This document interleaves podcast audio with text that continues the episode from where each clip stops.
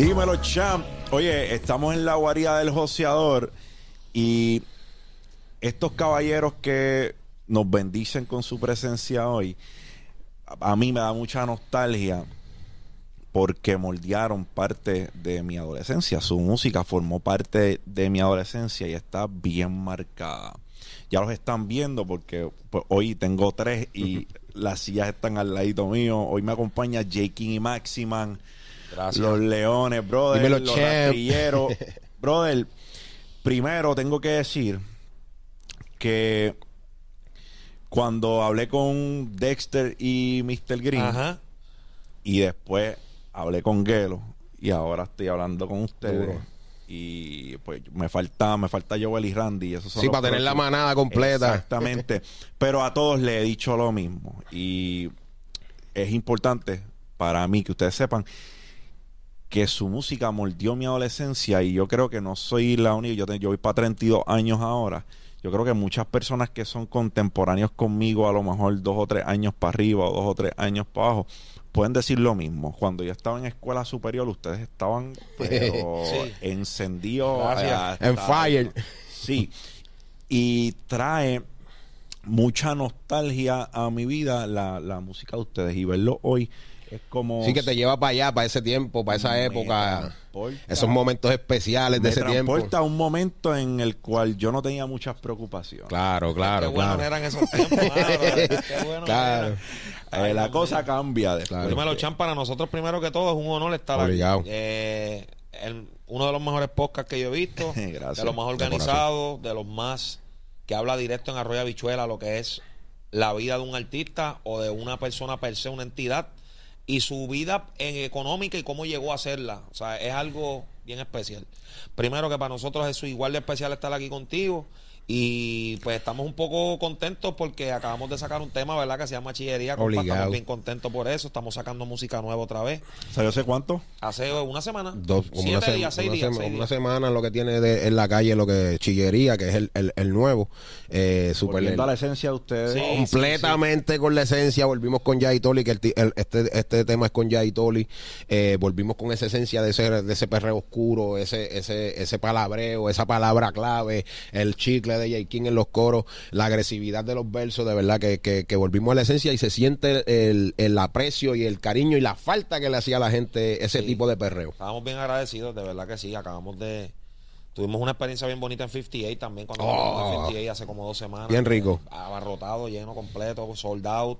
Estábamos bien contentos, se quedó gente afuera. Y se para- veían como que no eran tan, No ¿verdad? No eran de tu edad, tiempo no tampoco, ¿me entiendes? Eran más chamaquitos. Eran habían, habían unos también contemporáneos y otros que eran más chamaquitos cantando las Había canciones más, y eso se siente más súper. niños, habían más jóvenes, ¿verdad? Sí. Entonces 17, 18 cantando todos los temas de nosotros. Es como que.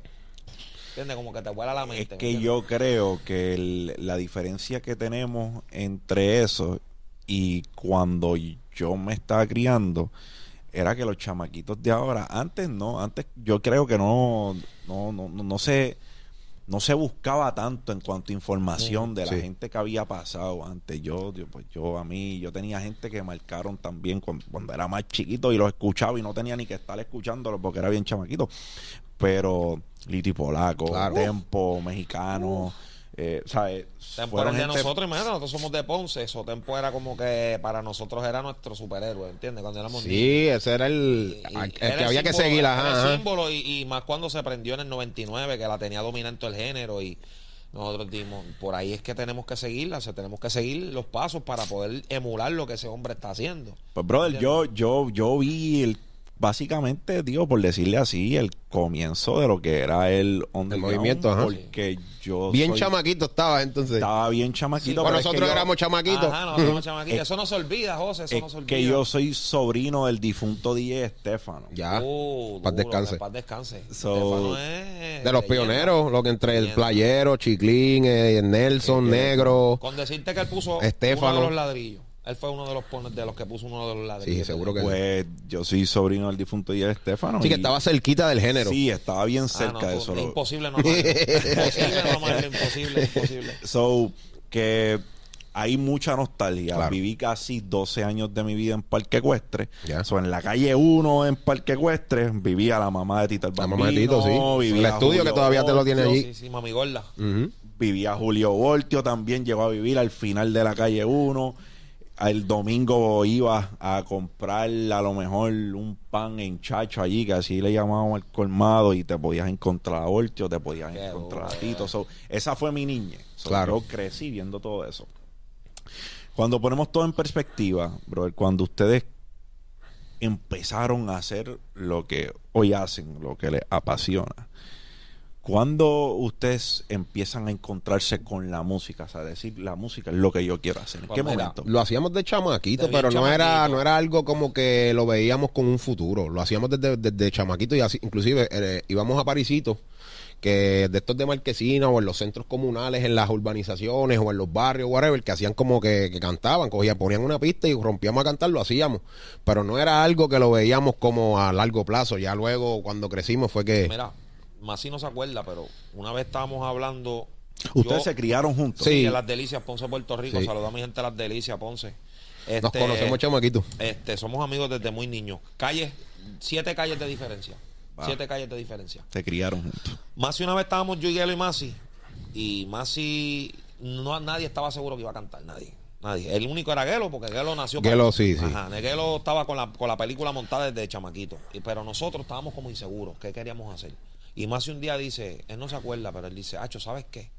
Cabrón, si nos pueden pagar por nosotros hacer lo que nos gusta, yo, voy a cantar para el carajo lo demás. Sí, pero ya eso fue más grande. 21 cuando estaba Por eso, pero que no, pero cuando, Chachi, pero eso, pero cuando yo le estaba hablando, él le estaba diciendo la introducción de cuando Sí, estábamos no, en la yo te escuela. Yo te estoy hablando Ajá. de, de, de, De ya cuando lo cogimos en serio. Esto de que yo quería hacer en serio. Ajá, papá, ajá. Que fue como a los 21 años. Exacto, exacto. Sí, No cuando fue- salió Tego, cuando salió no Tego. fue que yo dije a los 16, ya yo soy O cuando salió. Tego, que fue que nosotros dijimos, papi, vamos a meterle en la madre. nosotros fuimos un viaje a Nueva York en el 2002 y, y vimos un, un billboard de, de Genesis de Tego con el afro. En Nueva En York. Nueva York, brother. Y en 2002, dos jíbaros de Ponce, brother. Ver eso en Nueva York. es Pierdes casi la cabeza. papi. Papi. la cabeza. Dijimos, ¿qué es esto? locos. ¿Qué es esto? Dios mío. Tiramos fotos. Las fotos se perdieron. Este, y como que eso fue una inspiración tan grande para nosotros. Ese maestro no sabe lo que, lo que ese disco para nosotros. En realidad no me acuerdo de ese día de lo que estabas Sí, diciendo. porque tú estabas hablando con Gelo y estábamos hablando a vuelo de pájaro y así a lo loco. Y tú dijiste, Hacho, tú sabes que si nos van a pagar por hacer eso, yo voy a dejar de, de- yo voy a dejar de hacer lo que estoy haciendo y yo me voy a meter a cantar que se joda todo. Yo eso lo, lo casté y como que lo, me vino una epifanía a la mente y dijo, cabrón, te van a pagar por lo que tú quieres hacer. Por lo que nos gusta. ¿Por qué carajo tú vas a hacer otra cosa? Tú no tienes, tú no quieres estudiar. Yo no quería estudiar, José. Yo estaba en mercado, a mí me quedaron un año, a mí me quedó, yo no terminé el bachillerato por 44 créditos, 48 créditos. No, si nosotros estuviésemos trabajando de 7 a 3, estuviéramos, de 7 a 5, estuviéramos bien bien aburridos. aborrecido, porque las mentes creativas no pueden estar sentados en una oficina 7 a 5, brother. Entonces, yo pensaba como que pues, los papás de uno, ah, estudia, estudia, estudia, estudia, cuando la verdad era que ya yo me estaba dando cuenta de lo que está pasando hoy día.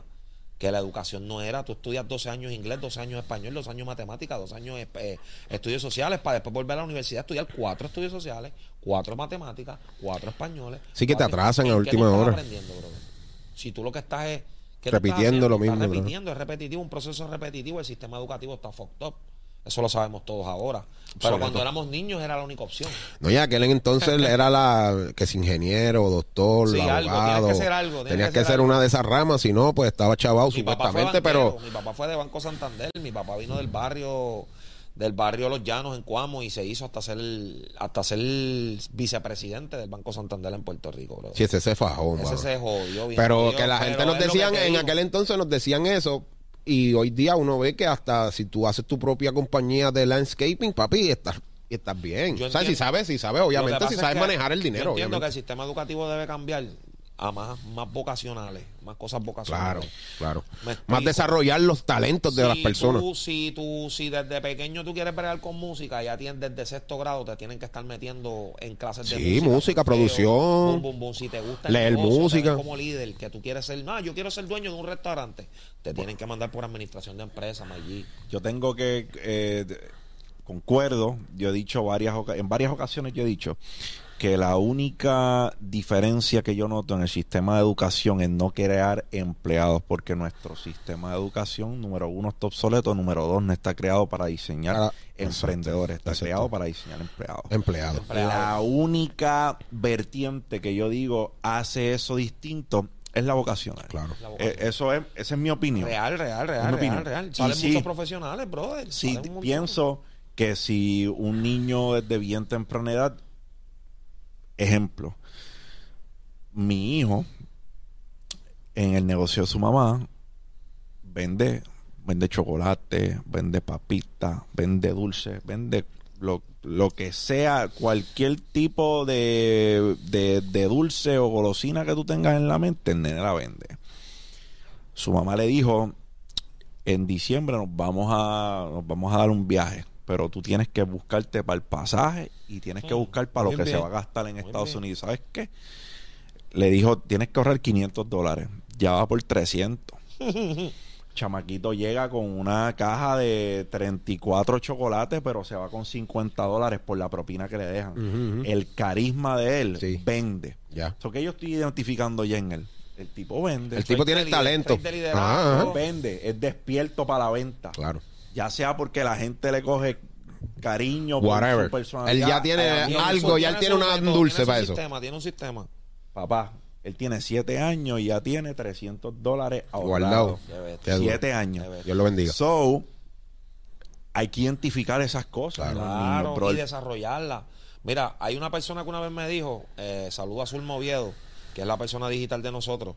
Ella me dijo, Jay, a lo mejor no es fortalecer tus debilidades.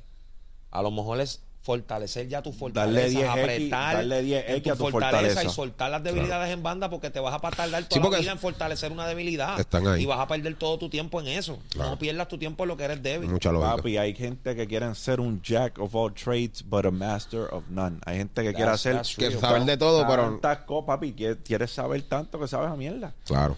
Está duro. La gente, el que Lo que nosotros siempre hemos dicho. Nosotros siempre mismo. hemos dicho eso. Bad. Bad es un tipo que escribe, produce, pues, quién sabe si hasta director creativo de alguna de, De las todo. cosas que un tipo que es un savant. Eso no es normal. Es lo que la gente tiene que entender. La gente Eso es tiene uno en que- un millón. la gente tiene que entender que está cabrón que Bad puede hacer todas esas Es cosas. Y con todo eso tiene un, y con todo eso él tiene Tiene su Eh, pues vámonos Su corillo, ¿me más, vámonos entiendes? Más, vámonos más elevados, vámonos en otra persona. Prince. Prince tocaba más de 20 instrumentos. Wow. O sea, yo quiero que te entiendas que Prince se podía meter a un estudio y hacer su disco completo. y hacer el disco completo Desde solo. música hasta grabaciones, sin voces. sin un carajo. Él podía virtuoso. hacer el disco completo solo, un one man show. Eso no es normal. Eso, o sea, no trates de verlo como, Como la que eso Sí, no diga- tiene todo el mundo. Ah, vamos a hacerlo porque él lo puede hacer, yo lo puedo hacer. No. Correcto, correcto. O sea, todos tenemos fortalezas y tenemos debilidades. Esos seres humanos que tienen esa destreza, Dios los bendiga, pero Claro. no Y es. nosotros al principio queríamos hacer de todo y aprender de todo y de momento nos dimos cuenta que si queríamos hacer tantas cosas a la vez, una de ellas se iba a quedar en el blanco o, tres o cuatro de ellas iban a quedar en el blanco y una a lo mejor no la terminabas tampoco porque estabas pendiente a terminar las otras. So, nos, nos diji- diji- dijimos nosotros, pues vamos, o vamos a ponernos para una cosa. Cuando se acabe esta, pues vamos para la otra y a otra y a otra. Sí, hemos hecho otras cosas porque yo, por ejemplo, además de cantar, me gusta grabar, me gusta montarme en los temas. A este le gusta producir eh, talentos desde cero tiene y tiene el oído y tiene, ¿Se tiene la habilidad. Ya él, lo me sé. graba, él me Yo graba lo- a mí, yo me sé grabar, pero no me gusta. Porque yo soy bien maniático con. Yo pienso que si yo me grabo, no tengo la habilidad para yo desde de, discernir si en verdad estoy haciendo Si está bien o está mal. Pero yo, ¿Estás haciendo qué? La la grabación, Si estás ajá. tirando bien Si o si. si estoy tirando bien. si Oh, estoy tirando ya, bien. sí, la grabación, ya. pero, pero, ¿sabes? Yo, Pero a mí, a mí me gusta, papi. me gusta. No, no, papi, Sí, la yo- paciencia. no, y me gusta, todo, me gusta todo, grabar, me gusta sentarme. Entonces, cuando yo me meto a grabar una voz de un tema, aunque yo no tenga nada que ver en el tema, no es como que yo te grabo lo que tú grabaste y ya, no. Yo, papi, esto está mal, esto hay que hacerlo así, no, esto lo tienes que cambiar. Coacheas a. me coacheo, me meto como si fuese un tema mío. Y me gusta, me gusta. Este me dice, Tacho, tú tienes mucha paciencia, pero es como me gusta, pues lo hago con, con, con alegría. No lo hago como que molesto. Y eso, pues, son cosas que, que, que uno va aprendiendo durante el camino y son Claro. cosas que uno las adquiere y uno dice, pues también le puedo sacar provecho a esto. No ¿me todo entiendes? lo que uno hace uno lo ama 100%. Claro. No, no, es como no, comerte la comida que están los color greens, está la, la, Sí, sí, la- la parte mala. comer, Ujú. ¿Entiendes? Entonces, pues, por ejemplo, a mí los videos los odio. Yo odio los videos. La parte de, de grabar un video es lo más malo para mí. Primero, yo tengo un padecimiento de una pierna desde que soy muy niño, desde que tengo 6 años. No me puedo quedar parado por muchas horas. Entonces, segundo, brother, cuando viene el Es muy video, yo tengo repetitivo, como eh. cuatro movidas. Yo, I'm- I don't do four moves. Yo tengo como cuatro movimientos. Cuatro pasos prohibidos, cuatro- movimientos que tú quieres que yo haga, Ajá, que ajá. siga haciendo lo mismo otra vez, pues dale, yo lo vuelvo y lo hago. Ahora he aprendido a tener la paciencia. Pero eso es algo que yo no quería hacer, que yo al principio peleaba con eso. Y después dije, ¿por qué tú estás peleando con algo que tú tienes que hacer? Sí, que tenemos que hacerlo. Exacto. Claro, es un mal necesario, brother. Y como, como, como te digo, como el todo plato de comida bueno, como la, la música es, viene con sus cosas buenas, malas. El negocio y los videos para mí son la parte mala de la comida. Sí, el negocio es maluco. Pero mira, cuando, cuando, lo, cuando decidimos cogerlo en serio, ¿verdad? Que retomando la pregunta que nos hiciste al rato, fue cuando vimos a Tego, cuando salió la Vallarde, cuando sale todo eso, Tego nos inspira. 2002. Porque ya Pero nosotros, inspiración. porque, nosotros, nosotros, eh, como te dije, lo hacíamos, pero era un hobby, no era algo para serio.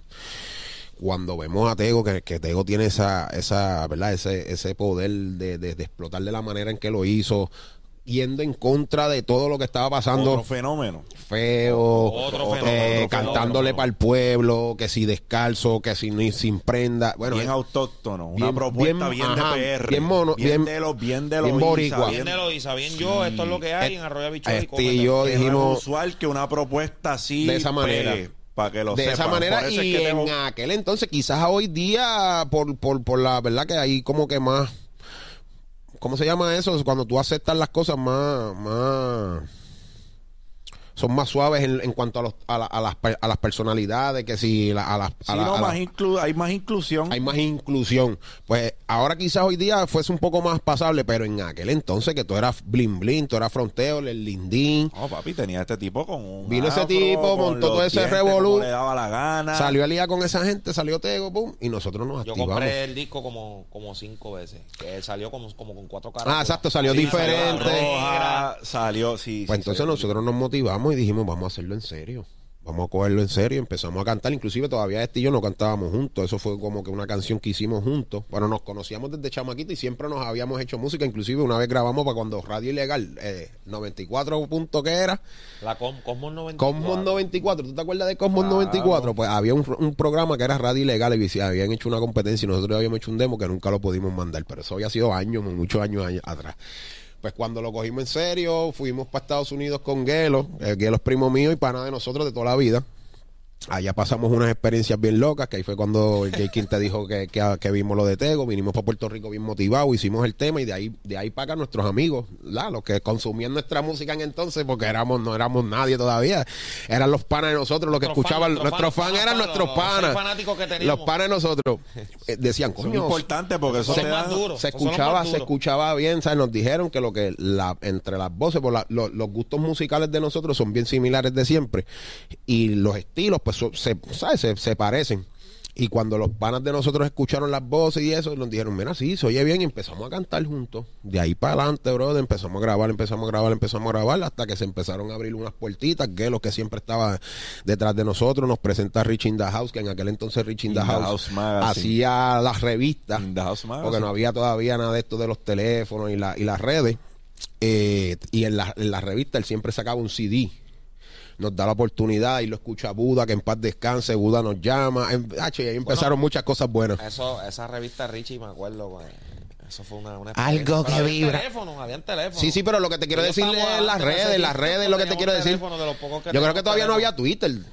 No, no había nada. I mean, MySpace no había todavía. No había redes. No había pero, MySpace. Pero, pa- pero estaba cabrón, esos tiempos eran buenos. Mira, yo te voy a decir más. Para Tego es tan inspiración para mí, para Masi, que nosotros decidimos venirnos para Carolina, de Ponce. Nosotros siendo unos ponceños. El ponceño, el que sabe que es ponceño, sabe lo difícil que es salir de Ponce. No, y aquel de Y entonces. en aquel entonces, papi, tú no te puedes, tú, tú no, tú, tú piensas que tú te vas de Ponce, tú eres un traicionero. Por, por la forma en que nos crían. de Sí, claro, eso por- nuestra ciudad. Nosotros decidimos emprendernos para San Juan. Nuestro corazón es rojo y negro. Ajá. Y cuando fuimos para San Juan, papi, era extrañando a Ponce. Llegaba los fines de semana y queríamos bajar para Ponce. Era como que una pegación. No, y la familia. Un apegamiento, la familia. Pero cuando tú te das cuenta, donde está el meneo, está trabajo. la olla que seca el caldero, es en San Juan, es en la metro, es donde están todos los estudios, es donde están todos los artistas, donde está el palabreo fresh. está todo que se habla la radio, la diaria, televisión. Nosotros allá en Ponce pues nos quedamos hablando como siempre hablamos, ¿me entiendes? Mejoramos una que otra palabra, Cambiamos una que otra palabrita, pero casi siempre la jerga es igual. Pero ya decimos puesto, ya no le decimos garaje. Me he puesto eh, como antes, como antes. Decíamos, mira, ya vi el garaje. Y nos empezamos a tirar ¿Para dónde- para dónde? ¿Dónde tú vas? Y yo, para el garaje, chico. y funda, ya decimos funda. Sí, Pero pastelillo no, siempre va a ser empanadilla. sí. Ah, no, ahí, ahí, ahí, de verdad. No, ahí no hay break, ahí no hay break, Yo ahí. creo que es la que nadie, la que nadie. Mira, yo me dejo llevar por lo de la empanada, porque en, en Y los domplines, no, me- no he comido un domplín. ¿Qué no? dicen, Ah, no, diantre, papi, tienes no, que ir. Brother, José, te estás perdiendo. Donde de los brothers allá en el Trigal, saludos en el saludos. Trigal en Ponce. Mis brothers. Los quiero, bendiciones. Ya tú sabes, tres estrellados con todo cuando vayamos para allá. este, eh, papi, los, los domplines como una arepa dulce. Sí, no, me, me han explicado, pero nunca le- brother, metes jamoncito o habichuela. Este le mete tradicional. Por eso se compra antes, cuando nosotros éramos más pequeños, la, la familia de uno lo compraba y se los comían como que plain, con habichuela o con jamón. Este, le- este le mete así. Ahí vienen también que te hacen como si fuese un sándwich, pero por dentro, ¿sabes? Que y le echan de todo, brother. En verdad, eso es un manjar eh, del sur. Acho, yo No, quiero no, ir para no, ahora, para allá, para, quiero ir para el trigal Ya, mañana. ya, Es lo que te digo, no se Ya. Ponce porque queremos bajar. Ya, Ya, queremos ir ya para allá. jodí la, mi- ya jodí la jodienda aquí hablando de los domplines.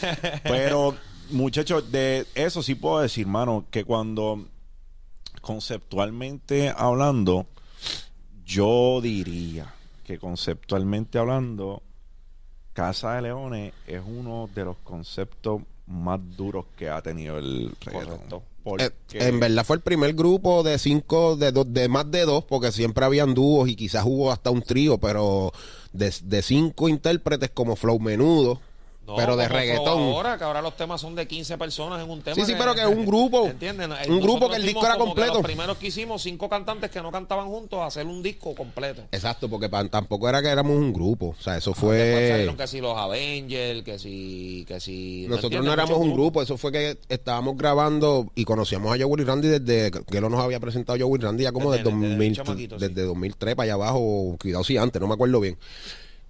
Y ya cuando, ¿verdad? Cuando conocemos a Elías, después que, que, que estábamos trabajando con Buda, estábamos trabajando con Ñejo y Dálmata también, aprovecho la oportunidad para saludarlos, ellos se van a, ellos firman con Nelson y nosotros pues nos quedamos como que en el limbo porque estábamos trabajando con ellos, pero Nelson no nos firma a nosotros. Nos llama Gelo con Elías. Elías nos, nos dice que hay trabajo. Su- empezamos a subir para la... Era un estudio en, en el estudio de, de Isla Verde, allá del lado donde era Oyster. Oyster Oh, Bar. ya, ya. ¿Te acuerdas de Oyster Bar? Seguro, seguro. Ahí entre, de entre Oyster y... Entre de Oyster y lo que era Vibe. Allí en esos apartamentitos era un chinchorrito que nosotros teníamos, que era nuestro estudio. estaba Dewell, ah, estaba Dewell, estaba DJ Jan, Dexter, Mr. Green, todo ese corillo. Eh, ahí empezamos a grabar y ahí iba mucha gente, todos los que querían ser White Lion, porque en ese entonces eh, White Lion estaba bien, El súper, sello. el, el sello estaba súper, súper y estaba todo el mundo quería ser parte de White Lion. Estábamos nosotros yendo a White Lion, estaba yo, Willy Randy también yendo a White Lion, eh, Gelo que también estaba, y un montón más. Iba mucho Alca, iba mucho Dela, nos conocimos, hicimos una amistad muy bonita, que hasta el sol de hoy todavía nos vemos, nos, nos- siempre donde nos vemos, pues la amistad sigue.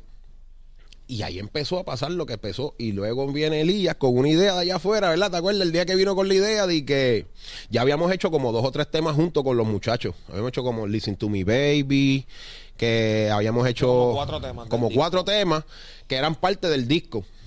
Pero, o sea, no eran parte del disco todavía porque no, no era como que estábamos haciéndolo para eso, era que estábamos allí, estábamos grabando.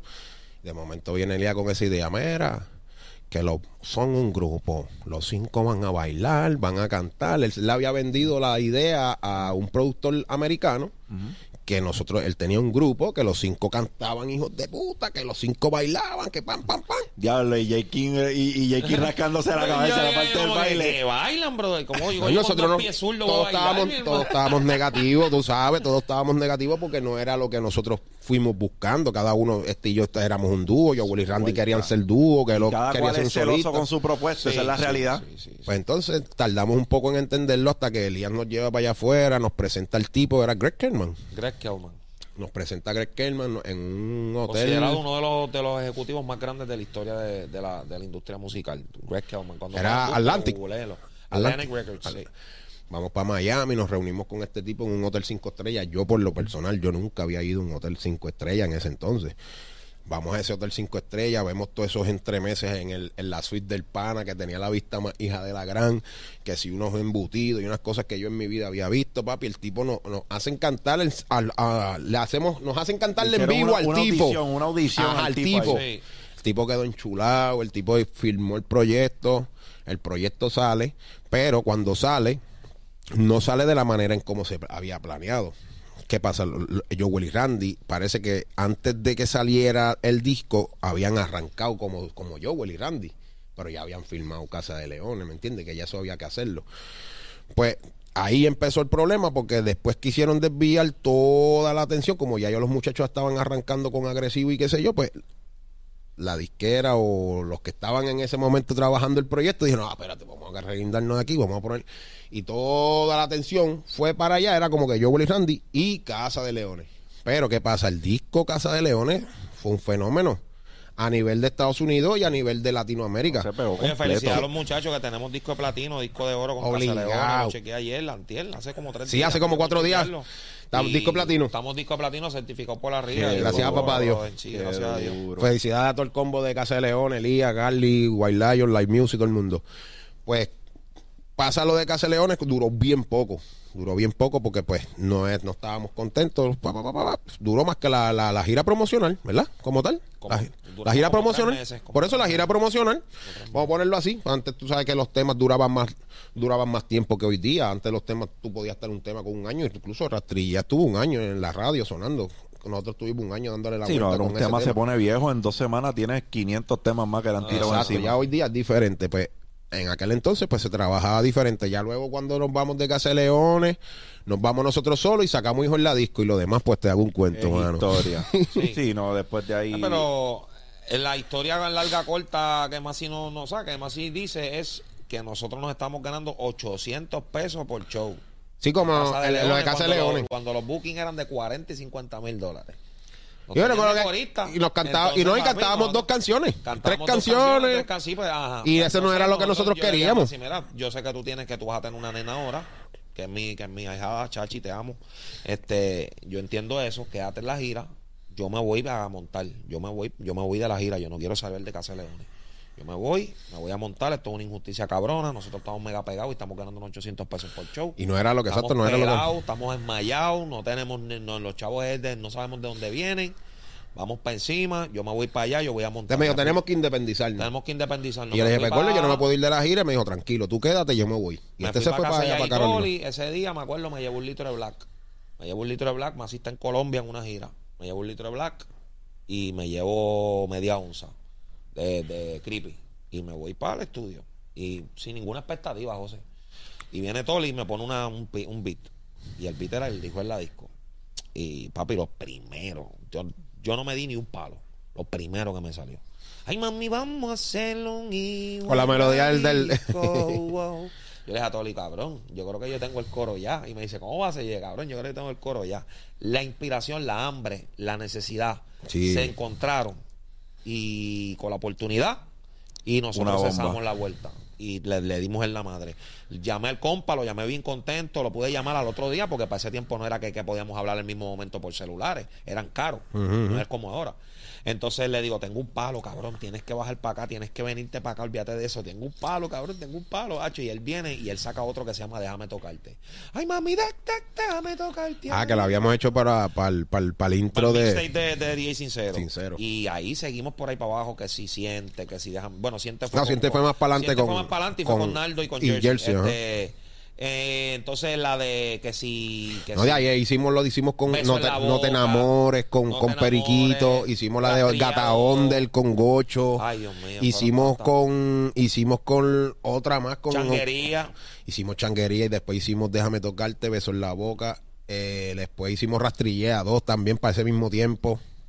Después hicimos el remix de 20 minutos a 2 en aquel entonces que lo hicimos con Sí, estaban, la musa estaba, No, pero... papi, nosotros no Y fallamos. todavía no habíamos llegado al disco de los Nosotros superhéroes. nunca- ¿sabes? nosotros, nosotros, exacto, nunca llegamos al disco. Los fanáticos sacaron un compilado de 18 temas de nosotros. Todo lo que habíamos en la sacado. calle, nos los piratearon y ese era el disco de los rastrillos. Decía los rastrilleros mixtape. Nosotros hicimos básicamente nuestra carrera de un mixtape que nos piratearon los fanáticos.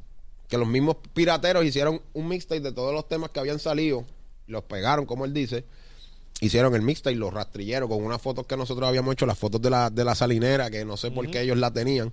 Porque en aquel entonces los pirateros, tú sabes que no es como hoy día, que tú tienes que entregarle. lo- eh, lo- no, ellos, lo- ellos- literalmente nosotros no pirateamos un tema de eso. eso nosotros, no- en aquel entonces nos nosotros éramos los que le entregábamos. De, de la misma cara a nosotros. Nosotros le enseñamos, por ejemplo, ve- ve- venía Yancha esa noche, le enseñamos el tema a Yancha y al otro día el tema estaba pirateado. Y nosotros no puede ser Yancha, cabrón. Obviamente, ajá. No era Yancha. Ay, no era nosotros Ya- estábamos pendientes a Yancha toda la noche y Yancha no va a hacer eso, ¿entiendes?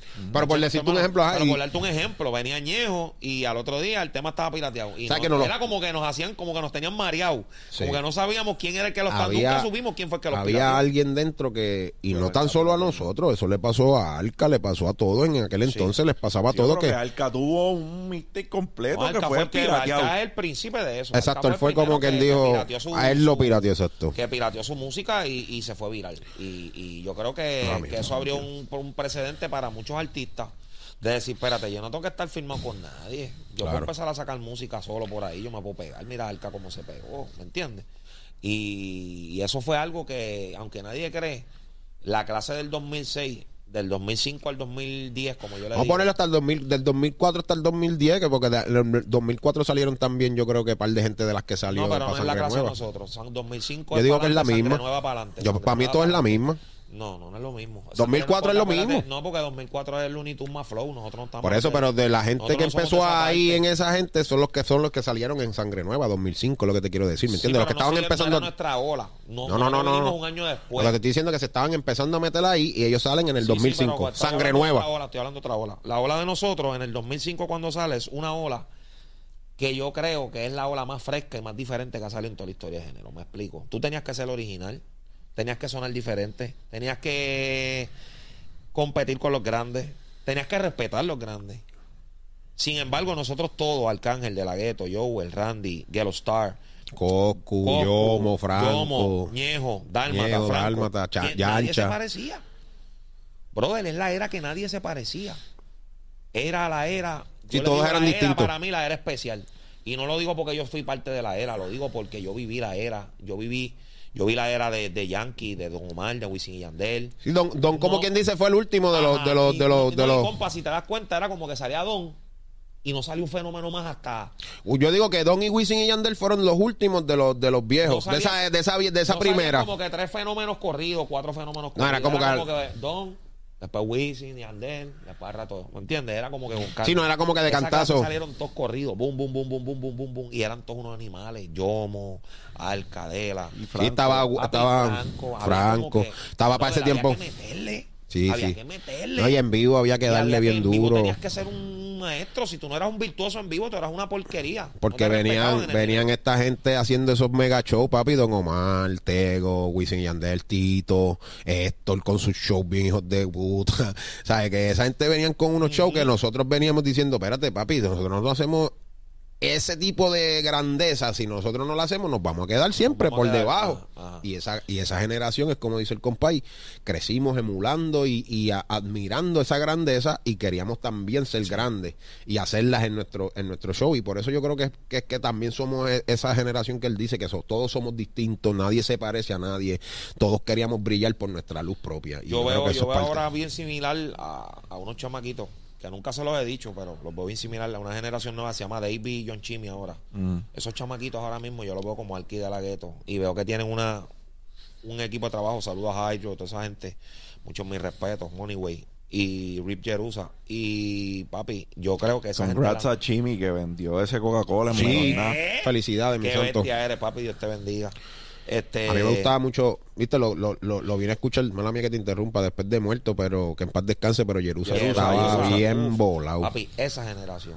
Yo los veo a ellos como que ellos son la nueva generación de, de, de mucho talento. Frescos, tonos frescos, palabras frescas, nadie se parece a nadie, ropa diferente, estilos diferentes. Bueno, yo voy a yo y voy a mencionar a varios porque a mí siempre me gusta cuando yo veo el talento, yo lo, ¿verdad? Y, y yo, yo sé que ustedes, eh, ¿verdad? Son bien comedidos a la hora de dársela a alguien. Claro. Y enti- entiendo, entiendo cómo es la vuelta completamente.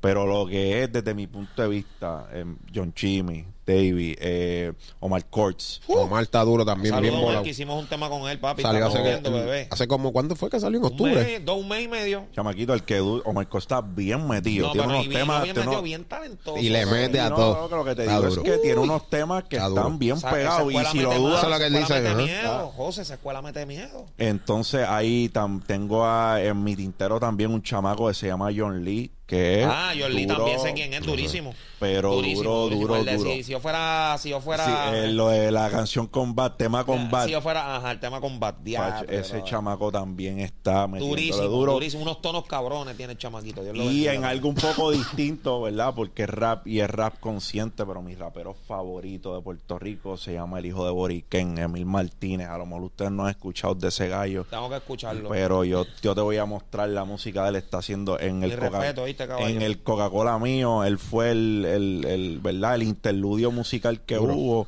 él fue, que ¿verdad? duro. Estuvimos en el Coca-Cola Ah, no este mencionamos, a, pasado no 14. mencionamos a Ñengo. Ñengo, nuestra- Oye, Ñengo, de nuestra Ah, escuela, no. no. ¿cómo no mencionar a Ñengo? Ñengo, papi, el saludos. chivo. me debes el tema, chivo. ¡Chulo! Chulo. Pero de verdad, de verdad, de verdad que lo digo porque el- al talento nuevo hay que apoyarlo. Y yo creo que en el género tenían una cultura de cerrar puertas cuando venía un nuevo talento. y asustaban. había- Y, Sí. había que hacer, había que hacer mollero. Se asustaban. Y todavía, eso Todavía. pasa. Todavía eso pasa. Todavía hay un miedo y un bravado, eh, falso bravado, como le dicen, falso machismo, a la hora de ayudar a una persona. Es como que mi ego va por primero que él, porque yo le estoy dando pauta a esa persona, porque yo le voy a dar de mi vida. Si piensan como que se están brillando por su brillo. Yo, yo, yo, el yo, el, El yo, yo, el yo, yo. yo, el yo, yo, yo, yo, yo. Entonces no están viendo el otro lado de la moneda. Tú no sabes si esa persona se pueda pegar. Tú no sabes si esa persona tenga una plataforma que tú no tienes, que tú le puedes llegar. Ahora que estamos en este tema de los no, de los nuevos talentos, yo identifico que aunque sí todavía existe, hay un cambio notable. Y el cambio notable es que muchos de los pilares o esta gente grande y eh, ustedes, gente que han logrado un montón de cosas, se han dado cuenta que la única manera de hacer que su propuesta siga perdurando la prueba del tiempo, porque nos ponemos viejos, Claro.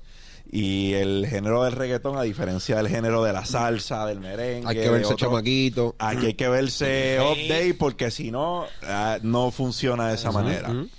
Yo creo que muchos se dieron cuenta que la única manera de hacer que su propuesta sea más longeva, de que haya más longevidad en su carrera, es colaborando con estos chamaquitos que la Claro. tienen controlada. Porque si te metes en la fanática de los que tienen 18, 19 años ahora, tienes música todavía para 10 o Sí, 15 tienes, años. exacto, tienes un rato más para... Entonces, habiendo dicho eso, ustedes siendo los gigantes que son en lo que ustedes hacen, lo- leyenda, que estando en la posición que ustedes estuvieron, que ustedes le aconsejan a estos chamaquitos que están empezando a tener ese éxito ahora, Mano. empezando a tener pegar Mano. temas? Papi, que no se Primero- enchuleten es lo primero. Papi, lo primero es que pongan a Dios sobre todas las cosas y no se enchuleten. La- las chuletas cuestan. Mi Sí. Gente, las chuletas cuestan. Eso Las es lo más...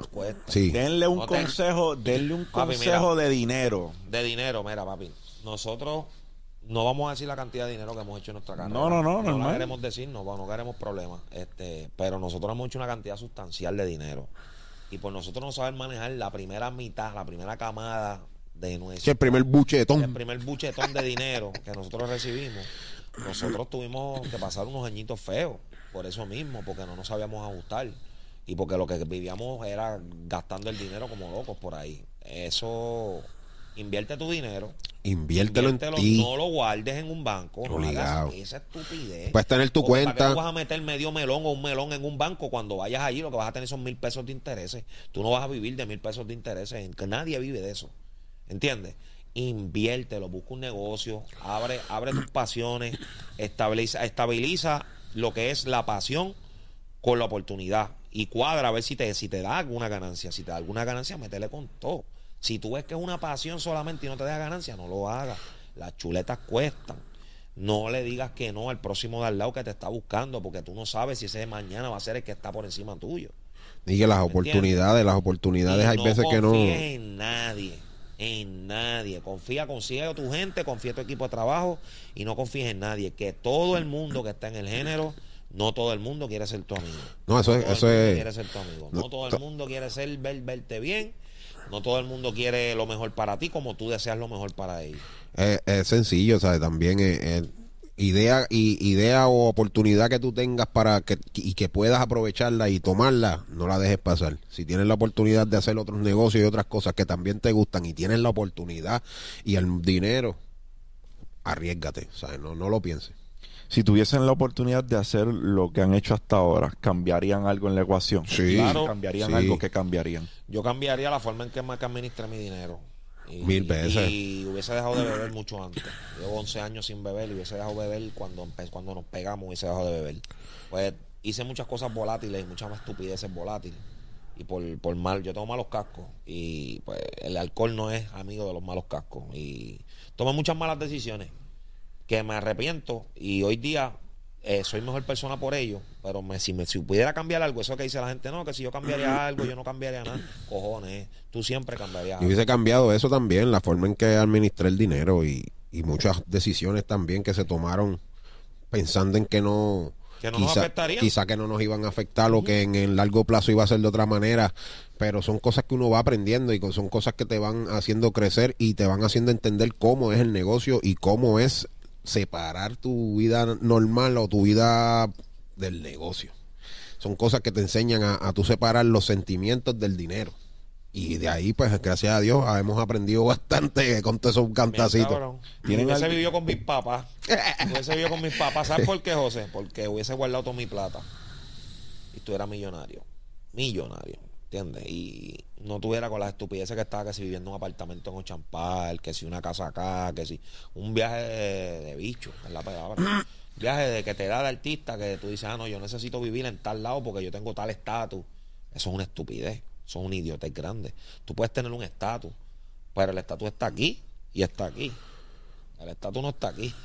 Tú no puedes vivir del corazón del estatus tuyo. Ah, yo me merezco estar ahora en, en el Conquistador, en una suite allí todos los días, ¿entiendes? No, no puede ser. Y de repente hay personas que no pueden hacer el ajuste. Como todos sabemos, hay personas que tienen momentos y esos momentos hay que aprovecharlos. Claro. Correcto. ¿Entiendes? Hay momentos que son más largos que otros. Eh, ¿Por qué digo eso? Porque cuando acabe ese momento y ya de repente la plata que estaba entrando no es la que entra No hoy, es la misma. tú tienes que ajustarte estilo de vida. Y si no ajustas, Vas para el piso. Te chupa la bruja. Vas para el piso. hay que saber cuándo decir, ya no puedo vivir aquí, ya no puedo pagar este carro, ya no puedo hacer lo que antes hacía, ya no puedo frecuentar los sitios que frecuentaba. Pero hay muchos artistas que tienen una incapacidad de hacer ese ajuste. Sí, hay mucha gente que... Y, y, y gente que llevan años. ¿No? Y Que uno conoce, que sabe, que uno sabe, pero pues... Yo no entiendo eso porque yo no entiendo cuál es el, el vivir del que dirán. Yo nunca he entendido el del que dirán. Eso, eso a mí no me ha cuadrado nunca en la vida porque la vida es tuya, la vida es mía. ¿sabes? Tú haces tu vida, yo hago mi vida, nos respetamos mutuamente, tenemos desacuerdos, pero al final del día tú te acuestas contigo mismo y yo me acuesto conmigo mismo. So, yo tengo que estar contento con mis resultados y tú con el tuyo y así. Yo no tengo que estar pendiente a tu vida, ni estar pendiente. ¿Me entiendes lo que te digo? Eso yo lo veo bien raro, brother. Bien raro, bien raro en la vida. Para mí todo el mundo por su lane y ya. Cada cual por su lane y vamos para encima. ¿Entiendes? ¿Han tenido mentores en el género? Alguien que tú digas, coño, yo, este tipo siempre que yo iba donde él me daba un buen consejo o me aconsejaba, ¿sabes? Yo digo que Elías nos, siempre nos hablaba muchas cosas y, y no era Elías cuando nosotros empezamos con él no era una persona de hablar con mucho con sus artistas él estaba en él estaba en ese momentum de, de Ha crecido. parece en un momento parece en un momento sabía que, pero siempre se tiraba sus sus sus comentarios ahora él es un poco más sabio y más comparte su experiencia y qué sé yo Sí, cuando, para los tiempos nosotros ese no era Elías. ese no era ese Elías, exacto. El, Elías- Elías- el Elías de hoy día no era aquel en aquel entonces. Pero, pero sí, entre comentarios, chistes y cositas, sí se tiraba sus cositas que uno tenía que, ¿sabes? Como que Apuntar. sentarse y apuntar, ¿me entiendes? Entre él y, y otros artistas así. Fíjate, yo nunca se lo he dicho. Pero para nunca hemos tenido- Un mentor, un mentor, un mentor de hostal. Ah, bueno, Gelo. Hostal. Gelo. Porque Gelo siempre ha Gelo es el que nos sido. metía la presión a nosotros de, de, De siempre. Nosotros éramos los, los, los, los que saben que pueden meter 40 por juego, pero como quiera están en el, en el banco echándose fresco a las bolas. Pues eso éramos nosotros. Tuvimos un tiempo así. Y él, él un día nos llamó y nos puso en nuestro sitio. Nos dio una llamada, un ultimátum, como quien dice. Mira, chorre cabrones, yo me voy para San Juan, hagan lo que les dé la gana con la carrera de ustedes. Allá ustedes, ustedes están votando su carrera. Yo me voy para allá, ustedes son unos irresponsables, yo no puedo bregar con gente así. Pero así un viejo, pero así un viejo así viejo grande, no, él, él fue, él era contemporáneo con nosotros, es más, Ah. él era más chamaquito Ah, que era más nosotros y nos regañó. menor que nosotros. Ajá, y nos Entonces, regañó. Mira lo, mira lo cabrón. Lo cabrón es que al principio este y yo, pues, la defensiva, la mecánica defensiva, ah, huele bicho, ah, tripeándonoslo. Y cuando vimos que se le estaba dando. Nos quedamos que, mm, este cabrón se fue de verdad. ¿Qué vamos a hacer ahora, cabrón? ¿Qué vamos a hacer? ¿Vamos a apretar o no vamos a apretar? Y tuvimos que apretar. Tuvimos que gracias apretar. Cabrón. Obligado, te amo, papi. Nunca te lo he dicho, pero. Sí, pero él cabrón, siempre ha mentor, sido, mentor. yo siempre le he dicho, él siempre entre lo que él, Richie, eh, Buda y Elías, que fueron los que, y Guiñejo y Dálmata también, que Guiñejo y Dálmata fueron los que nos presentaron a, a- a Elías de León, son los que tienen mucho que ver en que nosotros estuviésemos hoy día haciendo lo que hacemos. ¿Cuál es la importancia de las relaciones en lo que ustedes hacen? Uf, yo creo La que más que el dinero, Lo más importante del Más que el dinero y lo todo. más importante, lo vine a aprender hace cinco años. No, yo no tenía relaciones en el género porque me enseñaron a coger mi lane y darle por ahí para abajo. Me di cuenta que yo estaba haciendo un error grave. Eh, ¿Qué tú haces? Tú no te estás parando a relaciones con la gente. Que hacer interactuar. Claro. A ver qué, qué tiene. Intercambiar ideas. qué tú puedes intercambiar porque tú no vas a crecer si tú no tienes, tú no tienes el reconocimiento que hay gente más grande que tú. Claro. Tuve una epifanía otra vez y ahí caí en cuenta y como que empecé a coger las cosas y a buscar relaciones. Ahora tengo muy buenas relaciones en el género y me va mucho mejor de cuando me iba antes porque siempre estaba guayando porque no sabía que te- las relaciones son mega importantes a la hora de hacer un negocio. son más importantes que el mismo dinero, que la misma plata. Hoy día para ¿Qué nosotros vale lo, más? lo podemos ¿Un entender. millón de pesos o un millón de relaciones? Un millón de relaciones, tú lo sabes. Tú lo sabes, tú sabes que un millón de relaciones. La gente no lo entiende porque la gente piensa que. eh, piensa que, como por ejemplo, hay algunas personas que brindan sus servicios o algo y no, y no sienten la necesidad de cobrar porque ellos saben que están trabajando por una relación y al principio nutren esa relación y esa relación es la que le para un cojón de bendiciones por el lado. Entonces, yo le digo a la gente, el que escogió un millón de pesos por encima de un millón de relaciones, no sabe que un millón de relaciones tú le pides un dólar y tienes las dos. Tienes el millón de dólares. Tienes la y relación y con un peso a cada ¿Qué uno. negocio, papi? no Y, falla. y hay que ser y hay que ser bien insecto para pedirle un peso para atrás a un A pana. alguien, claro, ajá, ajá. ¿entiendes? So, sí, mano, yo cuando, ¿verdad? Cuando reuní una cantidad eh, de, de capital sustancial, yo estaba de la idea errónea de que con ese capital yo podía lograr algunas cosas sin tener que conocer Acudir a a, otra. gente que conociera. Lo primero que traté de comprar por mis cojones porque tenía el capital era un reloj, un, un reloj. Hulot. Ah, no, no era un Yulo. Audemars. Un RM. Uy. Y el y Claro. ese y pero no era para mí, era para regalarlo. Era Ya. para regalárselo ¿Con a mi, a- a mi mentor. Sí, a no Ah, el que ya, me ya, enseñó, ya, el que me enseñó. Y cuando yo llamé a casi seis vitrinas de RM y me dijeron, es que no funciona de esa manera. Tienes que, ¿sabes? tienes que anotarte en esta lista de Sí, había que espera". esperar. So, yo estaba yendo directo al source y yo no sabía que, que tenía que obtenerlo de un joyero de una segunda mano porque Sí, para que te adelantaran en esa las lista y toda la vitrinas, las- no, que las vitrinas están vacías, brother, no hay relojes. Exacto, porque Luis. esa gente, un RM, por ejemplo, al sacarlo de la vitrina vale 60 mil pesos más. ¿Entiendes? Como la Jordan 1. Cuando tú lo sacas, sube. Sube valor. Entonces, me costó entender eh, al inicio que, brother, tú puedes tener el dinero del mundo, pero sin relaciones. No eres nadie. No, sabes- no vas a poder dónde meterlo. No vas a poder dónde. No. tienes que meter de supositorio porque van a haber muchas cosas que tú vas a querer adquirir que no son posibles si no Claro. conoces al que conoce al que conoce. Mira, los intangibles son igual de importantes que los tangibles, brother. La relación es algo intangible. Es algo intangible y el dinero es algo cash líquido que tú lo tienes ahí en las manos. Y yo te aseguro a ti que tú con, con los intangibles vas a dominarle eso mil veces. Brother, mira qué sencillo es esto. Yo, yo empecé a hacer contenido en el 2018. Mi contenido no tuvo la atracción que tenía ahora por varias cosas. Le faltaba al, le faltaba el resultado del testimonio, que se lo consigo en el 2021, número uno. Número dos, yo estaba empezando a dar paqui- a, a dar pal y pico. Yo he tenido una excelente relación con Juan Salgado desde que, que tengo 19 años. Desde que tengo 19 Sí, que ese años. Todas, to- todo- todas las piezas que tengo son de él. Logro lo que logro en 2021 y me siento con Juan a hablar y Juan me dice, brother, tú tienes que ir al podcast de Chente, brother. En ese mismo momento, no es que me lo contó, es que yo lo vi. En ese mismo momento él llamó a Chente. Mira, tengo un pana que, Mm. que es la bestia. La conexión ahí está, la relación. Tienes que llevarlo para el podcast. En una semana yo estaba en el podcast de Chente y después de haber estado en el podcast de Chente, siempre he dicho, grabé un podcast hoy con él, estábamos hablando de verdad de cuán, de cuán profitable puede ser un podcast, ¿sabes? de cuánto dinero tú puedes hacer con un podcast realmente y convertirlo en un negocio rentable. Hicimos un contenido en base a eso hoy, Chente y yo, y se lo dije en el contenido que hicimos y lo repito, siempre que tengo la oportunidad lo repito. La plataforma de Chente fue el trampolín que me dio a conocer a mí al mundo. Y se lo y siempre voy a estar agradecido. Amén. Chente y es eso durísimo. lo consiguió una relación. relación. Un amigo. No es dinero, porque eso no costó un bellón. Tú Yo no le podías, pagué. tú podías ir a donde Chenta a decir que tú querías hacer el programa y a lo mejor Chenta tenía Te iba a cobrar. tres Ajá. meses y te iba a Y te iban- tanto y tienes que esperar tan, tanto tiempo. Y ya perdiste no, y no hiciste ni la relación y perdiste tu dinero.